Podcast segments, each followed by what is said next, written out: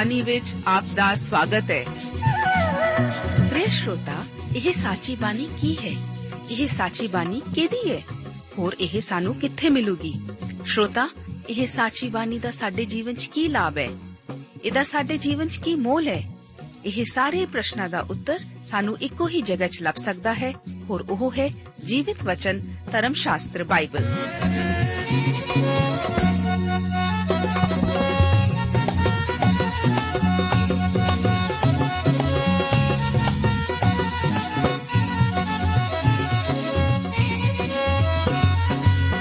ਧਰਮ ਸ਼ਾਸਤਰ ਬਾਈਬਲ। ਉਹੀ ਜੀਵਿਤ ਵਚਨ ਦਾ ਅਸੀਂ ਇਸ ਕਾਰਜਕ੍ਰਮ ਵਿੱਚ ਅਧਿਐਨ ਕਰਾਂਗੇ।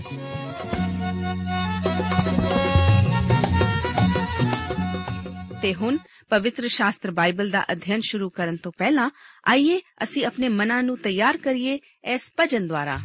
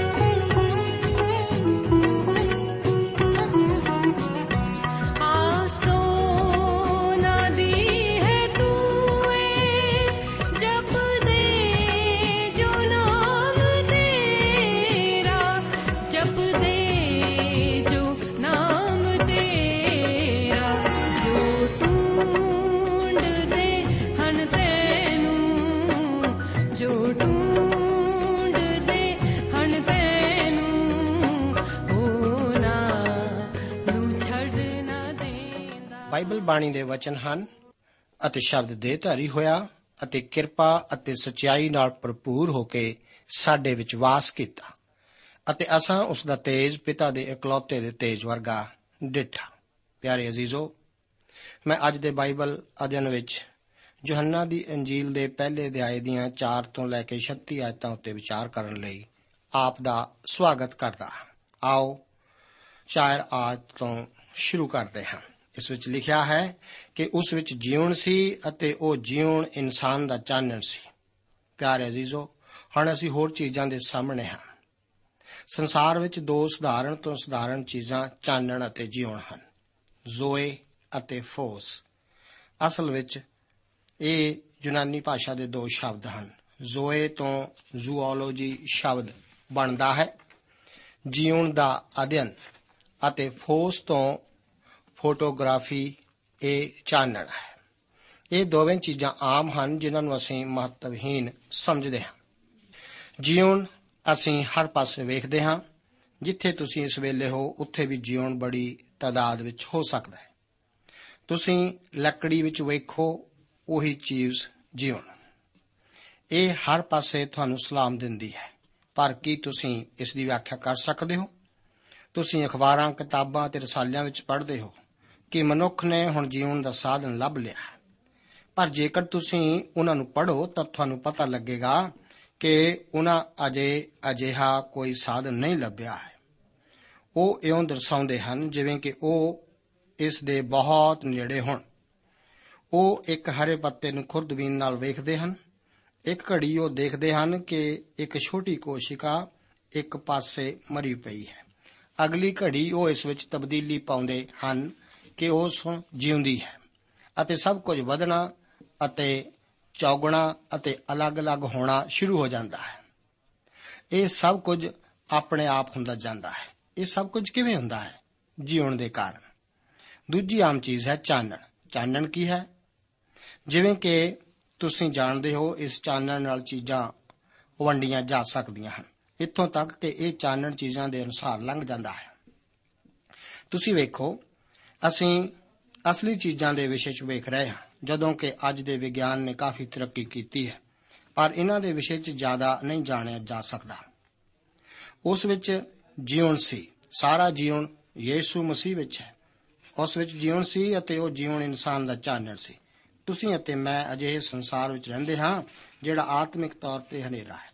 ਮਾਦੇ ਦੀ ਸਚਾਈ ਇਹ ਹੈ ਕਿ ਇਹ ਕੁਝ ਹੱਦ ਤੱਕ ਹਨੇਰਾ ਹੈ। ਪਰ ਪਰਮੇਸ਼ਰ ਨੇ ਕਿਹਾ, ਉੱਥੇ ਚਾਨਣ ਹੋ ਜਾਵੇ। ਅਤੇ ਇਹ ਚਾਨਣ ਦੇ ਸੋਤੇ ਲਗਭਗ ਸਾਰੇ ਬ੍ਰਹਿਮੰਡ ਵਿੱਚ ਇੰਜ ਲੱਗੇ ਹੋਏ ਹਨ, ਜਿਵੇਂ ਕਿਸੇ ਵੱਡੇ ਸ਼ਹਿਰ ਵਿੱਚ ਚਾਨਣ ਦੇ ਖੰਭੇ।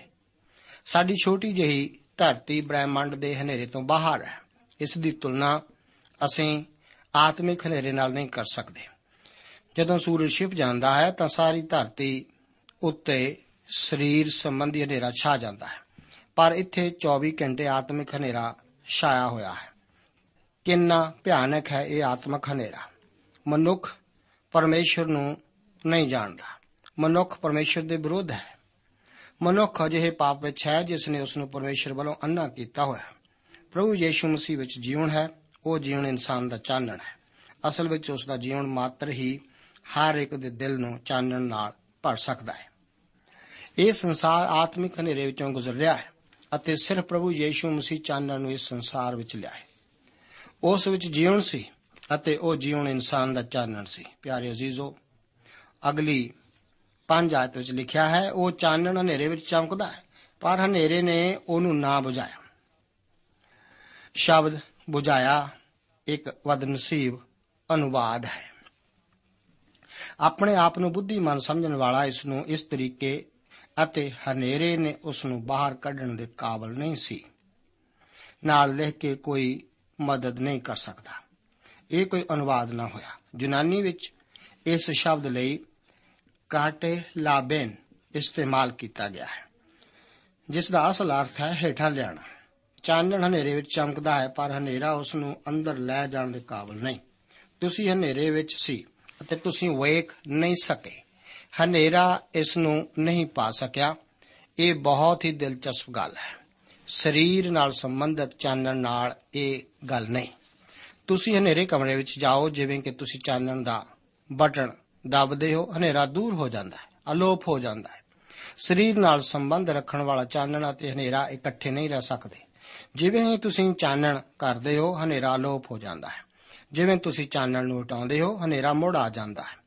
ਪਰ ਆਤਮਿਕ ਚਾਨਣ ਅਤੇ ਹਨੇਰਾ ਇਕੱਠੇ ਹੀ ਰਹਿੰਦੇ ਹਨ। ਇੱਥੇ ਇੱਕ ਮਸੀਹੀ ਵਿਸ਼ਵਾਸੀ ਗੈਰ ਵਿਸ਼ਵਾਸੀ ਨਾਲ ਕੰਮ ਕਰਦਾ ਹੈ। ਗੈਰ ਵਿਸ਼ਵਾਸੀ ਕਹਿੰਦਾ ਹੈ, ਆਪ ਦਾ ਇਸ ਤੋਂ ਕੀ ਭਾਵ ਹੈ ਜਦੋਂ ਤੁਸੀਂ ਵਿਸ਼ਵਾਸੀ ਹੁੰਦੇ ਹੋਏ ਗੱਲ ਕਰਦੇ ਹੋ?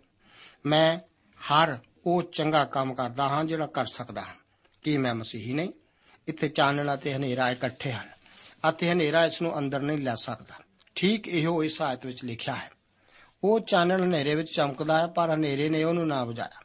ਪਿਆਰੇ ਅਜੀਜ਼ੋ, ਆਓ ਹੁਣ 10ਵੀਂ ਆਇਤ ਨੂੰ ਵਿਚਾਰ ਕਰਨ ਲਈ ਪੜ੍ਹੀਏ। ਉਹ ਜਗਤ ਵਿੱਚ ਸੀ ਅਤੇ ਜਗਤ ਉਸ ਤੋਂ ਰਚਿਆ ਗਿਆ, ਪਰ ਜਗਤ ਨੇ ਉਸ ਨੂੰ ਨਾ ਪਛਾਤਾ ਇਹ ਗਮਗੀਨ ਘਟਨਾ ਸੀ। ਸੰਸਾਰ ਹਨੇਰੇ ਵਿੱਚ ਸੀ, ਆਤਮਿਕ ਹਨੇਰੇ ਵਿੱਚ ਅਤੇ ਸੰਸਾਰ ਨੇ ਉਸ ਨੂੰ ਨਾ ਪਛਾਣਿਆ। ਅਸੀਂ ਅੱਜ ਵੀ ਰੱਬ ਨੂੰ ਨਾ ਮੰਨਣ ਵਾਲਿਆਂ ਦੀ, ਅਵਿਸ਼ਵਾਸੀਆਂ ਦੀ ਤਦਾਦ ਨੂੰ ਵਾਧਾ ਵੇਖਦੇ ਹਾਂ। ਇਹ ਦਿਨ ਬਦਿਨ ਵੱਧਦੀ ਜਾਵੇਗੀ। ਕਿਸੇ ਨੇ ਮੈਨੂੰ ਕਿਹਾ ਕਿ ਤੁਸੀਂ ਅਖਬਾਰ ਵਿੱਚ ਉਸ ਸੈਮੀਨਰੀ ਦੇ ਡਾਕਟਰ ਦਾ ਬਿਆਨ ਪੜਿਆ ਹਾਂ, ਮੈਂ ਪੜਿਆ ਕੀ ਇਹ ਸ਼ਰਮਨਾਕ ਨਹੀਂ? ਨਹੀਂ, ਮੈਂ ਅਜਿਹਾ ਨਹੀਂ ਸਮਝਦਾ। ਉਹ ਮੇਰੀ ਧਾਰਨਾ ਨੂੰ ਝੂਠਾ ਕਰ ਸਕਦਾ ਹੈ। ਜੇ ਉਹ ਬਾਈਬਲ ਉੱਤੇ ਵਿਸ਼ਵਾਸ ਕਰਦਾ ਹੈ, ਪਰ ਉਸ ਦਾ ਬਿਆਨ ਉਸ ਦੇ ਵਿਸ਼ਵਾਸੀ ਹੋਣ ਤੋਂ ਇਨਕਾਰ ਕਰਦੇ ਹਨ। ਪਿਆਰੇ ਅਜ਼ੀਜ਼ੋ, ਇਸ ਵਿੱਚ ਕੋਈ ਸ਼ੱਕ ਨਹੀਂ। ਮਸੀਹੀ ਨਾਸਤਿਕ ਵੀ ਹੁੰਦੇ ਨੇ। ਮਸੀਹੀ ਹੁੰਦਿਆਂ ਹੋਇਆਂ ਵੀ ਇਨਸਾਨ ਨਾਸਤਿਕ ਹੋ ਸਕਦਾ ਹੈ। ਅੱਜ ਬਾਈਬਲ ਦੀਆਂ ਸੱਚਾਈਆਂ ਉੱਤੇ ਅਵਿਸ਼ਵਾਸ ਕਈ ਸੈਮੀਨਰੀਆਂ ਅਤੇ ਮੰਚਾਂ ਦੁਆਲੇ ਫੈਲ ਰਿਹਾ ਹੈ। ਸੰਸਾਰ ਨੇ ਉਸ ਨੂੰ ਕਬੂਲ ਨਾ ਕੀਤਾ। ਅਜ਼ੀਜ਼ੋ 11ਵੀਂ ਆਇਤ ਵਿੱਚ ਲਿਖਿਆ, ਉਹ ਆਪਣੇ ਘਰ ਆਇਆ ਔਰ ਜਿਹੜੇ ਉਸ ਦੇ ਆਪਣੇ ਸਨ, ਉਹਨਾਂ ਨੇ ਉਸ ਨੂੰ ਕਬੂਲ ਨਾ ਕੀਤਾ। ਉਹ ਆਪਣੇ ਭੂ ਮੰਡਲ ਉੱਤੇ ਆਇਆ, ਪਰ ਉਸ ਦੇ ਆਪਣਿਆਂ ਨੇ ਉਸ ਨੂੰ ਕਬੂਲ ਨਾ ਕੀਤਾ। ਅਤੇ 12ਵੀਂ ਆਇਤ ਵਿੱਚ ਲਿਖਿਆ ਹੈ, ਪਰ ਜਿਨ੍ਹਾਂ ਨੇ ਉਸ ਨੂੰ ਕਬੂਲ ਕੀਤਾ ਉਸ ਨੇ ਉਹਨਾਂ ਨੂੰ ਪਰਮੇਸ਼ਰ ਦੇ ਪੁੱਤਰ ਹੋਣ ਦਾ ਹੱਕ ਦਿੱਤਾ। ਅਰਥਾਤ ਜਿਨ੍ਹਾਂ ਨੇ ਉਸ ਦੇ ਨਾਮ ਉੱਤੇ ਨਿਹਚਾ ਕੀਤੀ। ਪਰ ਜਿਨ੍ਹਾਂ ਨੇ ਉਸ ਨੂੰ ਕਬੂਲ ਕੀਤਾ, ਉਹਨਾਂ ਨੂੰ ਉਸ ਨੇ ਹੱਕ ਦਿੱਤਾ। ਸ਼ਬਦ ਹੱਕ, ਸਰੀਰਕ ਹੱਕ ਨਹੀਂ, ਪਰ ਆਤਮਿਕ ਹੱਕ। ਉਹਨਾਂ ਨੂੰ ਪਰਮੇਸ਼ਰ ਦਾ ਪੁੱਤਰ ਹੋਣ ਦਾ ਹੱਕ ਦਿੱਤਾ, ਅਰਥਾਤ ਜਿਨ੍ਹਾਂ ਨੇ ਉਸ ਦੇ ਨਾਮ ਉੱਤੇ ਨਿਹਚਾ ਕੀਤੀ। ਧਿਆਨ ਦਿਓ, ਇਹ ਹੱਕ ਉਹਨਾਂ ਲਈ ਹੈ ਜਿਨ੍ਹਾਂ ਉਸ ਦੇ ਨਾਮ ਉੱਤੇ ਨਿਹਚਾ ਕੀਤੀ। ਤੁਸੀਂ ਵੇਖੋ, ਵਿਸ਼ਵਾਸ ਦੇ ਵਿਸ਼ੇ 'ਚ ਬਾਈਬਲ ਇਸ ਤਰ੍ਹਾਂ ਦੀ ਗੱਲ ਨਹੀਂ ਕਰਦੀ ਕਿ ਉਹ ਸਿਰਫ ਦਿਮਾਗੀ ਗਿਆਨ ਨਾਲ ਹੋ ਜਾਵੇ। ਇਹ ਕਈ ਲੋਕ ਕਹਿੰਦੇ ਹਨ ਕਿ ਤੁਹਾਡੇ ਸਾਰੀ ਗੱਲਬਾਤ ਦਾ ਮਤਲਬ ਇਹ ਹੈ ਕਿ ਮੈਂ ਕਹਾ, ਮੈਂ ਵਿਸ਼ਵਾਸ ਕਰਦਾ ਹਾਂ। ਹਾਂ, ਤੁਸੀਂ ਇਹੋ ਹੀ ਕਰਨਾ ਹੈ, ਪਰ ਕਿਸ ਤਰ੍ਹਾਂ? ਤੁਸੀਂ ਪ੍ਰਭੂ ਯੀਸ਼ੂ ਮਸੀਹ ਉੱਤੇ ਵਿਸ਼ਵਾਸ ਕਰੋ। ਮੈਂ ਤੁਹਾਨੂੰ ਇੱਕ ਕੁਰਸੀ ਦੇ ਉਦਾਹਰਣ ਨਾਲ ਸਮਝਾਉਂਦਾ।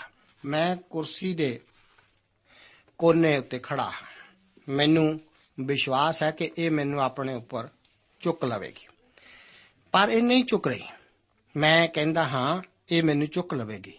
ਹੁਣ ਮੈਂ ਇਸ ਉੱਤੇ ਵਿਸ਼ਵਾਸ ਕਰਕੇ ਬੈਠ ਜਾਂਦਾ ਹਾਂ। ਵੇਖੋ ਮੇਰਾ ਕੀ ਮਤਲਬ ਹੈ। ਮੈਂ ਆਪਣੇ ਸਾਰੇ ਭਾਰ ਸਹਿਤ ਇਸ ਉੱਤੇ ਬੈਠ ਜਾਂਦਾ ਹਾਂ। ਅਤੇ ਇਸ ਨੇ ਮੈਨੂੰ ਚੁੱਕਿਆ ਹੋਇਆ ਹੈ ਕੀ ਮਸੀਹ ਨੇ ਤੁਹਾਨੂੰ ਚੁੱਕਿਆ ਹੋਇਆ ਹੈ ਕੀ ਉਹ ਆਪ ਦਾ ਮੁਕਤੀ ਦਾਤਾ ਹੈ। ਇਹ ਇੱਕ ਪਾਸੇ ਖੜੇ ਹੋ ਕੇ ਇਹ ਕਹਿਣ ਦੀ ਗੱਲ ਨਹੀਂ। ਹਾਂ, ਮੈਂ ਵਿਸ਼ਵਾਸ ਕਰਦਾ ਹਾਂ, ਪ੍ਰਭੂ ਯੀਸ਼ੂ ਮਸੀਹ ਪਰਮੇਸ਼ਵਰ ਦਾ ਪੁੱਤਰ ਹੈ। ਸਵਾਲ ਇਸ ਗੱਲ ਦਾ ਹੈ ਕਿ ਕੀ ਤੁਸੀਂ ਉਸ ਉੱਤੇ ਵਿਸ਼ਵਾਸ ਕੀਤਾ ਹੈ? ਕੀ ਤੁਹਾਡੀ ਨਿਚਾ ਉਸ ਉੱਤੇ ਹੈ? ਕੀ ਤੁਸੀਂ ਉਸ ਵਿੱਚ ਆਰਾਮ ਕਰ ਰਹੇ ਹੋ? ਪਿਆਰੇ ਅਜ਼ੀਜ਼ੋ 19 ਆਇਤ ਤੋਂ 36 ਆਇਤ ਤੱਕ ਅਸੀਂ ਯੋਹੰਨਾ ਬਪਤਿਸਮਾ ਦੇਣ ਵਾਲੇ ਦੀ ਸਾਖੀ ਦੇ ਉੱਤੇ ਵਿਚਾਰ ਕਰਦੇ ਹਾਂ। ਆਓ 19ਵੀਂ ਆਇਤ ਨੂੰ ਵਿਚਾਰ ਕਰਨ ਤੋਂ ਪਹਿਲਾਂ ਪੜ੍ਹੀਏ।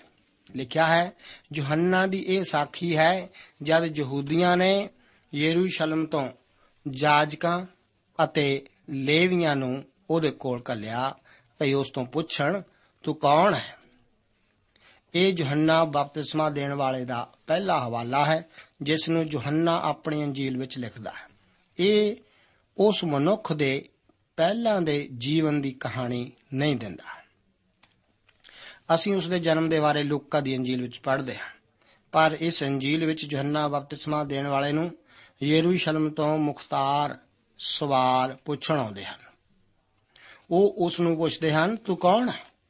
ਇੱਥੇ ਸਵਾਲ ਵਿੱਚ ਕਪਟ ਭਰਿਆ ਲੋਭ ਸੀ, ਕਿਉਂਕਿ ਇੱਥੇ ਉਸ ਇੱਕ ਮੌਕਾ ਦਿੱਤਾ ਸੀ ਕਿ ਉਹ ਆਪਣੇ ਆਪ ਨੂੰ ਕੁਝ ਵਧਾ ਕੇ ਦੱਸਦਾ। ਅਸੀਂ ਇਸੇ ਅੰਜੀਲ ਦੇ 3 ਅਧਿਆਏ ਦੀ 30 ਆਇਤ ਵਿੱਚ ਉਸ ਦੇ ਜਵਾਬ ਨੂੰ ਵੇਖਦੇ ਹਾਂ। ਜਦੋਂ ਚੇਲਿਆਂ ਨੇ ਉਸ ਨੂੰ ਕੁਝ ਬਣਨ ਲਈ ਆਖਿਆ, ਤਾਂ ਉਸ ਨੇ ਜਵਾਬ ਦਿੱਤਾ, ਜ਼ਰੂਰੀ ਹੈ ਜੋ ਉਹ ਵਧੇ ਅਤੇ ਮੈਂ ਘਟਾਂ। ਪਿਆਰੇ ਅਜੀਜ਼ੋ, ਦੋਵੇਂ ਉਚਾਈ ਤੇ ਨਹੀਂ ਹੋ ਸਕਦੇ। ਮਸੀਹ ਤੁਹਾਡੀ ਜ਼ਿੰਦਗੀ ਵਿੱਚ ਉੱਪਰ ਹੋਵੇ ਜਾਂ ਤੁਸੀਂ। ਤੁਸੀਂ ਦੋਹਾਂ ਨੂੰ ਉੱਪਰ ਨਹੀਂ ਰੱਖ ਸਕਦੇ। ਉਹ ਵਧੇ ਅਤੇ ਮੈਂ ਘਟਾਂ। ਨਹੀਂ, ਇਸ ਦਾ ਉਲਟ। ਹੁਣ ਧਿਆਨ ਉਸ ਦੇ ਉੱਤਰ ਉੱਤੇ, ਜਿਹੜਾ ਉਹ ਇਹਨਾਂ ਧਰਮ ਦੇ ਆਗੂਆਂ ਨੂੰ ਵੀ ਆਇਤ ਵਿੱਚ ਦਿੰਦਾ ਹੈ, ਲਿਖਿਆ ਹੈ ਤਦ ਉਸਨੇ ਮੰਨ ਲਿਆ ਅਤੇ ਮੁਕਰਿਆ ਨਾ, ਸਗੋਂ ਮੰਨ ਲਿਆ ਕਿ ਮੈਂ ਮਸੀਹ ਨਹੀਂ ਹਾਂ। ਤੁਸੀਂ ਵੇਖੋ, ਉਹਨਾਂ ਨੇ ਚਲਾਕੀ ਨਾਲ ਸਲਾਹ ਦਿੱਤੀ ਕਿ ਉਹ ਮਸੀਹ ਹੈ। ਉਹਨਾਂ ਨੂੰ ਮਸੀਹ ਦੀ ਉਮੀਦ ਸੀ, ਪਰ ਉਹ ਇਸ ਨੂੰ ਬਿਲਕੁਲ ਸਾਫ਼ ਦੱਸਦਾ ਹੈ ਕਿ ਉਹ ਮਸੀਹ ਨਹੀਂ ਹੈ। ਉਹ ਗਲਤ ਆਦਮੀ ਨੂੰ ਵੇਖ ਰਹੇ ਹਨ। ਇਸ ਲਈ ਜੋ ਉਹ ਮਸੀਹ ਨਹੀਂ, ਤਾਂ ਉਹ ਕੌਣ ਹੋਵੇਗਾ? ਅਸੀਂ 21ਵੀਂ ਆਇਤ ਵਿੱਚ ਪੜ੍ਹਦੇ ਹਾਂ, ਤਾਂ ਉਹਨਾਂ ਨੇ ਉਸ ਤੋਂ ਪੁੱਛਿਆ, ਫਿਰ ਕੀ ਤੂੰ ਏਲੀਆ ਹੈ? ਉਸਨੇ ਆਖਿਆ, ਨਹੀਂ, ਮੈਂ ਨਹੀਂ ਹਾਂ। ਭਲਾ ਤੂੰ ਇਹ ਨਹੀਂ ਹੈ? ਤਾਂ ਉਸਨੇ ਉੱਤਰ ਦਿੱਤਾ, ਨਹੀਂ। ਤੁਸੀਂ ਵੇਖੋ, ਯੋਹੰਨਾ ਕਿੰਨੇ ਛੋਟੇ ਜਿਹੇ ਤਰੀਕੇ ਨਾਲ ਉੱਤਰ ਦਿੰਦਾ ਹੈ। ਉਸ ਦੇ ਉੱਤਰ ਛੋਟੇ ਸਨ ਅਤੇ ਜਿਵੇਂ ਉਹ ਸਵਾਲ ਤੇ ਸਵਾਲ ਪੁੱਛ ਰਹੇ ਸਨ, ਇਹ ਹੋਰ ਵੀ ਛੋਟੇ ਹੁੰਦੇ ਜਾ ਰਹੇ ਸਨ। ਜੇਕਰ ਇਹ ਮਸੀਹ ਨਹੀਂ ਹੈ ਤਾਂ ਏਲੀਆ ਹੋਵੇਗਾ। ਜੇ ਇਹ ਏਲੀਆ ਨਹੀਂ ਤਾਂ ਨਬੀ ਹੋਵੇਗਾ। ਉਹ ਮੂਸਾ ਵਰਗੇ ਨਬੀ ਦੀ ਗੱਲ ਕਰ ਰਹੇ ਸੀ। ਜਿਸ ਦਾ ਵਿਵਸਥਾ ਸਾਰ 18 ਅਧਿਆਇ ਉਸ ਦੀ 15 ਆਇਤ ਵਿੱਚ ਬੇਰਵਾ ਸੀ। ਨਹੀਂ, ਉਹ ਉਸ ਬੇਵਸਥਾ ਸਾਰ ਦੀ ਪੇਸ਼ਨਗੋਈ ਕੀਤਾ ਨਵੀ ਨਹੀਂ ਹੈ। ਅਗਲੀ 22ਵੀਂ ਆਇਤ ਵਿੱਚ ਲਿਖਿਆ ਹੈ, ਉਪਰੰਤ ਉਹਨਾਂ ਨੇ ਉਸ ਨੂੰ ਆਖਿਆ, ਫਿਰ ਤੂੰ ਕੌਣ ਹੈ ਤਾਂ ਜੋ ਅਸੀਂ ਆਪਣੇ ਭੇਜਣ ਵਾਲਿਆਂ ਨੂੰ ਉੱਤਰ ਦਈਏ। ਤੂੰ ਆਪਣੇ ਵਿਖੇ ਕੀ ਆਖਦਾ ਹੈ? ਉਹਨਾਂ ਨੇ ਉਸ ਅੱਗੇ ਜਿੱਦ ਕੀਤੀ ਕਿ ਉਹ ਦੱਸੇ ਕਿ ਉਹ ਕੌਣ ਹੈ। ਉਹ ਉਸ ਦੇ ਨਾਂ ਭਰੇ ਉੱਤਰ ਲੈ ਕੇ ਨਹੀਂ ਸੀ ਜਾ ਸਕਦੇ। ਇਸ ਲਈ ਯੋਹੰਨਾ ਨੇ ਆਪਣੇ ਬਾਰੇ ਜਾਣਕਾਰੀ ਦਿੱਤੀ। 23ਵੀਂ ਆਇਤ ਵਿੱਚ ਉਹ ਕਹਿੰਦਾ ਹੈ ਉਸ ਨੇ ਕਿਹਾ ਕਿ ਜਿਸ ਪ੍ਰਕਾਰ ਯਸ਼ਾਇਆ ਨਵੀ ਨੇ ਆਖਿਆ, ਮੈਂ ਉਜਾੜ ਵਿੱਚ ਇੱਕ ਹੋਕਾ ਦੇਣ ਵਾਲੇ ਦੀ ਆਵਾਜ਼ ਹਾਂ ਕਿ ਪ੍ਰਭੂ ਦਾ ਰਾਸਤਾ ਸਿੱਧਾ ਕਰੋ। ਪਿਆਰੇ ਅਜ਼ੀਜ਼ੋ, ਧਿਆਨ ਦਿਓ, ਉਹ ਇੱਕ ਹੋਕਾ ਦੇਣ ਵਾਲਾ ਹੈ। ਤੁਸੀਂ ਵੇਖੋ, ਮਸੀਹ ਦੱਸਦਾ ਹੈ, ਮਸੀਹ ਸ਼ਬਦ ਹੈ ਅਤੇ ਯੋਹੰਨਾ ਹੋਕਾ ਦੇਣ ਵਾਲਾ। ਉਸ ਦੇ ਕੋਲ ਦੇਣ ਲਈ ਇੱਕ ਵੱਡਾ ਸੰਦੇਸ਼ ਸੀ। ਅਜਿਹਾ ਸੰਦੇਸ਼ ਜਿਹੜਾ ਉਹਦੇ ਨਾਲੋਂ ਕਿਤੇ ਮਹਾਨ ਸੀ, ਸਾਨੂੰ ਹੋਕੇ ਦੇ ਉੱਤੇ ਤਸੱਲੀ ਹੋਣੀ ਚਾਹੀਦੀ ਹੈ। ਕਿਉਂਕਿ ਜਿਹੜਾ ਸੰਦੇਸ਼ ਅਸੀਂ ਦਿੰਦੇ ਹਾਂ, ਉਹ ਸਾਡੇ ਨਾਲੋਂ ਵੱਡਾ ਹੈ। ਅਤੇ ਜ਼ਰੂਰੀ ਹੈ ਕਿ ਸਾਡਾ ਹੋਕਾ ਮਸੀਹ ਦੀ ਮਹਿਮਾ ਕਰੇ। ਇਸ ਸੰਦੇਸ਼ ਉੱਤੇ ਧਿਆਨ ਦਿਓ, ਜਿਹੜਾ ਉਹ ਦਿੰਦਾ ਹੈ। ਪ੍ਰਭੂ ਦਾ ਰਸਤਾ ਤਿਆਰ ਸਿੱਧਾ ਕਰੋ। ਦੂਜਿਆਂ ਸ਼ਬਦਾਂ ਵਿੱਚ, ਪ੍ਰਭੂ ਦੀ ਆਮਦ ਦੇ ਲਈ ਤਿਆਰ ਹੋ ਜਾਓ। ਮੈਂ ਇਸ ਦਾ ਇਹ ਅਰਥ ਲੈਂਦਾ ਹਾਂ ਕਿ ਪਰਮੇਸ਼ਰ ਦਾ ਰਾਜ ਹੱਥ ਵਿੱਚ ਹੈ। ਉਹ ਕਹਿੰਦਾ ਹੈ, ਰਸਤਾ ਸਿੱਧਾ ਕਰੋ। ਇਹ ਇਸ ਤਰ੍ਹਾਂ ਵੀ ਕਿਹਾ ਜਾ ਸਕਦਾ ਹੈ ਕਿ ਆਪਣੇ ਬੁਰੇ ਕੰਮਾਂ ਨੂੰ ਛੱਡ ਕੇ ਉਹਨਾਂ ਗੱਲਾਂ ਨੂੰ ਆਪਣੀ ਜ਼ਿੰਦਗੀ ਵਿੱਚੋਂ ਦੂਰ ਕਰੋ, ਜਿਹੜੀਆਂ ਠੀਕ ਨਹੀਂ ਇਹ ਸਾਨੂੰ ਵੀ ਕਰਨ ਦੀ ਲੋੜ ਹੈ। ਜਦੋਂ ਅਸੀਂ ਅਜਿਹਾ ਕਰਦੇ ਹਾਂ ਸਾਡੇ ਲਈ ਪਰਮੇਸ਼ਵਰ ਨਾਲ ਸੰਗਤੀ ਦਾ ਰਸਤਾ ਖੁੱਲ ਜਾਂਦਾ ਹੈ। ਜੇ ਅਸੀਂ ਆਖੀਏ ਭਈ ਸਾਡੀ ਉਸ ਦੇ ਨਾਲ ਸੰਗਤ ਹੈ ਅਤੇ ਚੱਲੀਏ ਹਨੇਰੇ ਵਿੱਚ, ਤਾਂ ਅਸੀਂ ਝੂਠ ਮਾਰਦੇ ਹਾਂ ਅਤੇ ਸੱਤ ਉੱਤੇ ਨਹੀਂ ਚੱਲਦੇ। ਇਹ ਵਚਨ ਪਹਿਲੀ ਯੋਹੰਨਾ ਦੀ ਪੱਤਰੀ 1 ਅਧਿਆਇ ਦੀ 6 ਆਇਤ ਦੇ ਹਨ। ਸਾਨੂੰ ਆਪਣਾ ਜੀਵਨ ਠੀਕ ਕਰਨ ਦੀ ਲੋੜ ਹੈ ਅਤੇ ਅਸੀਂ ਇਹਨਾਂ ਨੂੰ ਤੋਬਾ ਕਰਨਾ ਕਰਕੇ ਠੀਕ ਕਰ ਸਕਦੇ ਹਾਂ। ਜਿਵੇਂ ਕਿ ਅਸੀਂ ਯੋਹੰਨਾ ਦੀ ਪਹਿਲੀ ਪੱਤਰੀ ਦੀਆਂ 8 ਅਤੇ 9 ਆਇਤਾਂ ਵਿੱਚ ਵੇਖਦੇ ਹਾਂ। ਤੁਸੀਂ ਇਹ ਵੀ ਵੇਖਦੇ ਹੋ ਕਿ ਉਹ ਯਸ਼ਾਇਆ ਨਵੀ ਦੀ ਗੱਲ ਕਰਦਾ ਹੈ, ਜਿਹੜਾ ਕਿ ਅਸ਼ਾਇਆ ਨਵੀ 40 ਅਧਿਆਏ ਉਸ ਦੀ 3 ਆਇਤ ਵਿੱਚ ਆਪਣੀ ਪੋਥੀ ਵਿੱਚ ਦੱਸਦਾ ਹੈ, ਉਜਾੜ ਵਿੱਚ ਯਹੋਵਾ ਦਾ ਰਾਹ ਤਿਆਰ ਕਰੋ। ਬਿਆਬਾਨ ਵਿੱਚ ਸਾਡੇ ਪਰਮੇਸ਼ਵਰ ਲਈ ਇੱਕ ਸ਼ਾਹ ਰਾਹ ਨੂੰ ਸਿੱਧਾ ਬਣਾਓ। ਅਸੀਂ ਅਗਲੀ 24 ਅਤੇ 25 ਆਇਤ ਵਿੱਚ ਉਹਨਾਂ ਦੇ ਸਵਾਲ ਨੂੰ ਪੜ੍ਹਦੇ ਹਾਂ। ਲਿਖਿਆ ਹੈ, ਅਤੇ ਉਹ ਫਰੀਸੀਆਂ ਵੱਲੋਂ ਭੇਜੇ ਹੋਏ ਸਨ। ਫਿਰ ਉਹਨਾਂ ਨੇ ਉਸ ਤੋਂ ਪੁੱਛ ਕੇ ਉਸ ਨੂੰ ਕਿਹਾ, ਜੇ ਤੂੰ ਨਾ ਮਸੀਹ ਹੈ, ਨਾ ਏਲੀਆ, ਨਾ ਉਹ ਨਵੀ ਤਾਂ ਫਿਰ ਤੂੰ ਬਪਤਿਸਮਾ ਕਿਉਂ ਦਿੰਦਾ ਹੈ? ਉਹ ਹੁਣ ਉਸ ਤੋਂ ਹੁਨਰ ਨਾਲ ਪੁੱਛਦੇ ਹਨ, ਜੇਕਰ ਤੂੰ ਇਹਨਾਂ ਵਿੱਚੋਂ ਕੋਈ ਵੀ ਨਹੀਂ, ਤਾਂ ਬਪਤਿਸਮਾ ਕਿਉਂ ਦਿੰਦਾ ਹੈ? ਅਗਲੀਆਂ 26 ਅਤੇ 27 ਆਇਤਾਂ ਵਿੱਚ ਯੋਹੰਨਾ ਇਹ ਉੱਤਰ ਦਿੰਦਾ ਹੈ। ਯੋਹੰਨਾ ਨੇ ਉਹਨਾਂ ਨੂੰ ਉੱਤਰ ਦਿੱਤਾ, ਮੈਂ ਤਾਂ ਜਲ ਨਾਲ ਬਪਤਿਸਮਾ ਦਿੰਦਾ ਹਾਂ, ਪਰ ਤੁਹਾਡੇ ਵਿਚਕਾਰ ਇੱਕ ਖਲੋਤਾ ਹੈ, ਜਿਸ ਨੂੰ ਤੁਸੀਂ ਨਹੀਂ ਪਛਾਣਦੇ। ਉਹੀ ਜੋ ਮੇਰੇ ਮਗਰੋਂ ਆਉਣ ਵਾਲਾ ਹੈ, ਜਿਹਦੀ ਜੁੱਤੀ ਦਾ ਤਸਮਾ ਮੈਂ ਖੋਲਣ ਦੇ ਯੋਗ ਨਹੀਂ ਹਾਂ। ਅੱਜ ਅਸੀਂ ਇਸ ਮਨੁੱਖ ਨੂੰ ਯੋਹੰਨਾ ਬਪਤਿਸਮਾ ਦੇਣ ਵਾਲਾ ਕਹਿੰਦੇ ਹਾਂ। ਪਰ ਉਹ ਕਹਿੰਦਾ ਹੈ ਕਿ ਉਸਨੇ ਸਾਦਾ ਜਲ ਪ੍ਰਯੋਗ ਕੀਤਾ। ਉੱਥੇ ਉਸ ਮਗਰੋਂ ਇੱਕ ਆਉਣ ਵਾਲਾ ਸੀ ਜਿਹੜਾ ਅੱਗ ਅਤੇ ਪਵਿੱਤਰ ਆਤਮਾ ਨਾਲ ਬਪਤਿਸਮਾ ਦੇਣ ਜਾ ਰਿਹਾ ਹੈ? ਉਹ ਅੱਗ ਨਿਆਉ ਦੇ ਬਪਤਿਸਮੇ ਦੀ ਅੱਗ ਹੈ, ਜਿਹੜੀ ਧਰਤੀ ਉੱਤੇ ਆਉਣ ਵਾਲੀ ਹੈ। ਪਵਿੱਤਰ ਆਤਮਾ ਦਾ ਬਪਤਿਸਮਾ ਪੈਂਤੇਕੁਸ ਦੇ ਦਿਨ ਹੋਇਆ। ਇੱਕ ਹੈਰਾਨੀ ਦੀ ਗੱਲ, ਜੇ ਮਸੀਹ ਉਸ ਭੀੜ ਵਿੱਚ ਸੀ ਤਾਂ ਅਸੀਂ ਨਹੀਂ ਕਹਿ ਸਕਦੇ ਕਿ ਉਹ ਕੀ ਸੀ। ਜਿਹਦੀ ਜੁੱਤੀ ਦਾ ਤਸਮਾ ਮੈਂ ਖੋਲਣ ਦੇ ਯੋਗ ਨਹੀਂ ਹਾਂ, ਇਹ ਜ਼ਰੂਰੀ ਹੈ ਕਿ ਇੱਕ ਸੇਵਕ ਆਪਣੇ ਮਾਲਕ ਦਾ ਹਰ ਕੰਮ ਕਰੇ। ਇੱਕ ਚੇਲਾ ਹਰ ਕੰਮ ਕਰੇ। ਇਹ ਉਸ ਸਮੇਂ ਦਾ ਨਿਯਮ ਸੀ।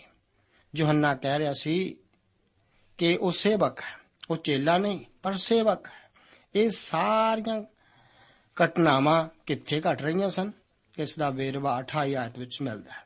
ਇਹ ਗੱਲਾਂ ਜਰਦਨ ਦੇ ਪਾਰ ਬੈਤਨੀਆਂ ਵਿੱਚ ਹੋਈਆਂ, ਜਿੱਥੇ ਯੋਹੰਨਾ ਬਪਤਿਸਮਾ ਦਿੰਦਾ ਸੀ।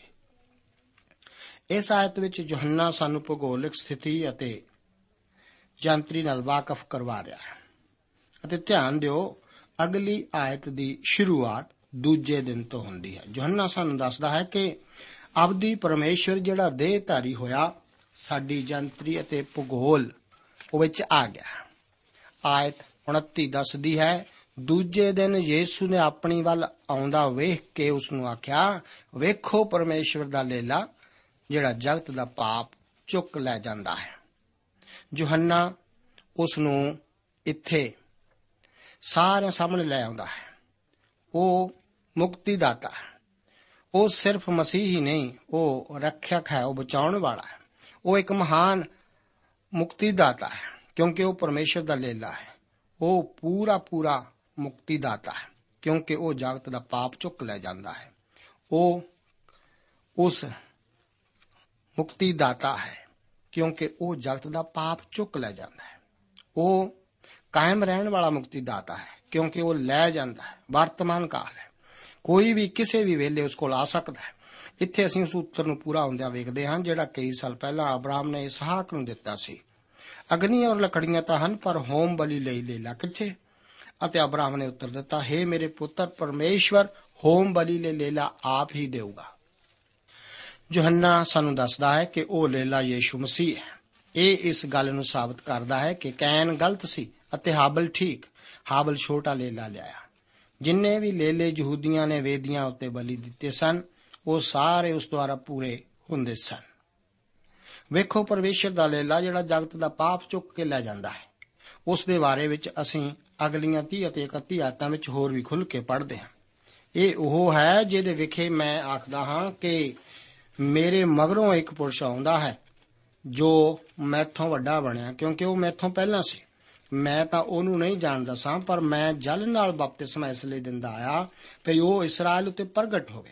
ਯੋਹੰਨਾ ਦੱਸ ਰਿਹਾ ਹੈ ਕਿ ਯੀਸ਼ੂ ਅਗਲੀਆਂ ਬਪਤਿਸਮਾ ਦੇਣ ਵਾਲਾ ਅਸਲੀ ਹੈ। ਅਸੀਂ ਉਸ ਨੂੰ ਯੀਸ਼ੂ ਬਪਤਿਸਮਾ ਦੇਣ ਵਾਲਾ ਕਹਿ ਸਕਦੇ ਹਾਂ। ਇੱਕ ਇਹੋ ਹੈ ਜਿਹੜਾ ਪਵਿੱਤਰ ਆਤਮਾ ਤੇ ਅੱਗ ਦਾ ਬਪਤਿਸਮਾ ਦੇਵੇਗਾ।